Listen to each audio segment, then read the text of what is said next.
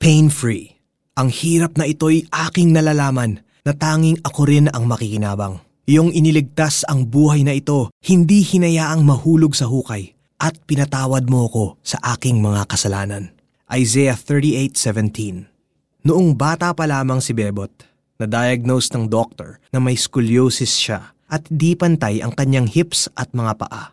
Bukod sa physical disability, lumaki siya sa bugbog at pananakit ng kanyang ama na nalulong sa masasamang bisyo.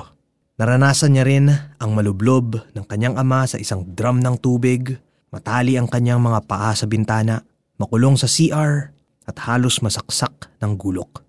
Ito ang mga dahilan ng paglala ng kanyang sakit hanggang sa nagkaroon siya ng lumbar disc disease at multiple bone problems. One way or another, we have experienced being hurt by others' unkindness, harshness, and abusive behavior. Baka may painful memories ka rin ng iyong kabataan. How do we cope with pain in life? Si King Hezekiah ay nakaranas din ng pain dahil sa sakit niya. Ngunit sa Panginoon siya umasa. Sabi niya, ang hirap na ito'y aking nalalaman na tanging ako rin ang makikinabang. Iyong iniligtas ang buhay na ito hindi hinayaang mahulog sa hukay at pinatawad mo ko sa aking mga kasalanan. Isaiah 38:17. Later on, gumaling nga si Hezekiah at nabuhay pa ng ilang taon. Hindi kalooban ng Diyos na tayo ay magkasakit at masaktan, but because we live in a fallen world, nararanasan natin ang mga ito. But pain can mold and shape our character.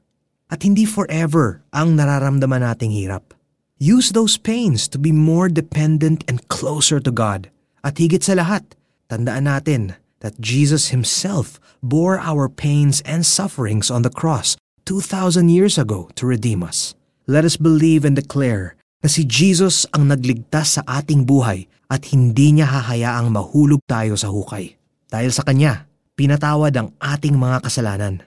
Jesus can give us relief from pain while we are here on earth and we will be completely pain free when we reach heaven. Let us pray. Lord, you know our aches and pains. Defend us and give us justice, mercy, and strength to face our painful situations. Thank you that by the stripes of Jesus we are healed.